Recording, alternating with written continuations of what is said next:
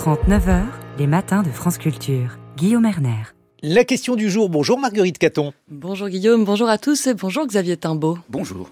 Vous êtes économiste, directeur de l'Observatoire français des conjonctures économiques. Merci d'être venu ce matin nous expliquer la politique que mène la Banque centrale européenne pour faire face à l'inflation et les risques que cela fait peser sur l'économie française. C'est jeudi dernier que la Banque européenne a décidé de remonter encore une fois, une dixième fois ses taux directeurs, les conduisant à des hauteurs inédites. À l'inverse, hier, la Fed, la Banque centrale américaine, a décidé de faire une pause. Dites-nous pour commencer, Xavier Timbaud, que déterminent les taux directeurs des banques centrales?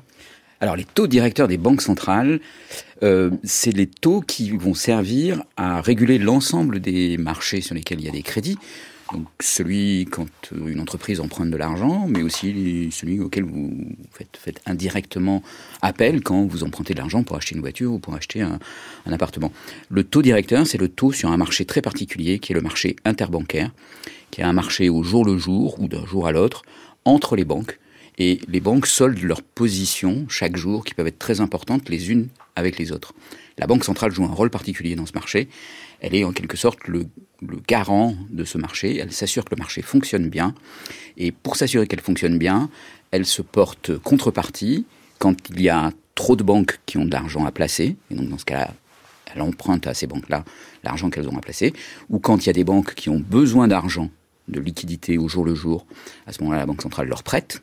Les, banques lui remboursent le lendemain, mais elle leur prête. Et les taux auxquels elle prête sont ces fameux taux directeurs qui vont donc du coup imposer aux banques un taux de référence auquel il n'est pas possible d'échapper parce que en fait si vous voulez prêter plus si vous voulez prêter plus cher que la banque centrale, ben, tout le monde va aller à la banque centrale. Et si vous voulez emprunter, mais qu'on vous propose quelque chose qui est plus cher que la banque centrale, ben, vous irez à la banque centrale. Et donc la banque centrale régule de cette façon-là le taux sur le marché interbancaire. C'est pas son seul outil, mais c'est un outil très important et qui fonctionne. Avec cet outil, donc, l'objectif de la Banque Centrale Européenne est de lutter contre l'inflation, contre la hausse des prix en diminuant la circulation d'argent, donc la consommation, bref, en réduisant la demande. Est-ce que ça marche? Est-ce qu'on peut porter au crédit de la BCE le ralentissement de l'inflation qu'on observe?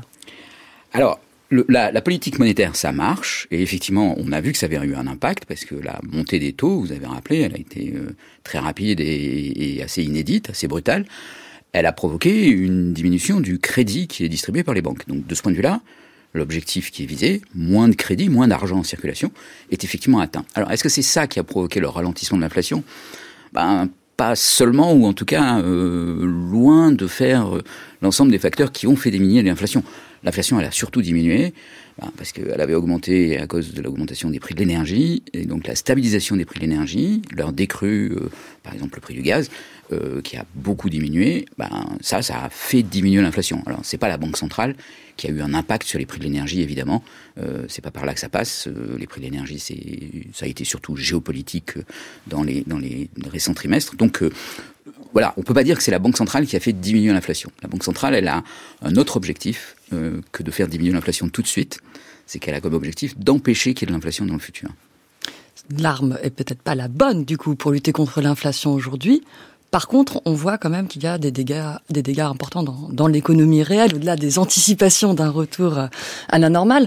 Euh, le premier dégât identifié, c'est celui de l'immobilier. L'argent coûte très cher, on l'a dit, les banques ne prêtent plus qu'à des taux exorbitants, les acheteurs renoncent. Est-ce que la crise de l'immobilier actuelle est grave, Xavier Timbaud Est-ce qu'elle peut entraîner le secteur de la construction? Et derrière ça, une hausse du chômage? Alors oui, vous avez raison de dire il y a des dégâts et, et ces dégâts, alors encore une fois, ils sont vraiment les effets secondaires, mais quand même très attendus parce que assez directs de cette politique monétaire. Euh, et, et, je pense qu'il est important aussi de dire, vous avez raison de, de le dire, mais ces, ces dégâts se rajoutent à ceux qui avaient été provoqués par la hausse des prix de l'énergie. Et donc euh, il y a une sorte de, de, double de double effet négatif en fait euh, sur l'économie euh, à travers ça. Alors après, il y a un impact effectivement assez direct sur le marché de l'immobilier. Il il y a vraiment deux grands segments dans le marché de l'immobilier. Il y a l'immobilier ancien, donc vous empruntez de l'argent pour acheter euh, un, appartement ou une maison à quelqu'un, une maison déjà construite, donc à un autre particulier, ou alors vous empruntez de l'argent pour construire. Donc là, on observe euh, sur ces deux segments un, vraiment un ralentissement très très fort. Alors dans la construction, ça veut dire moins de construction, moins de construction neuve.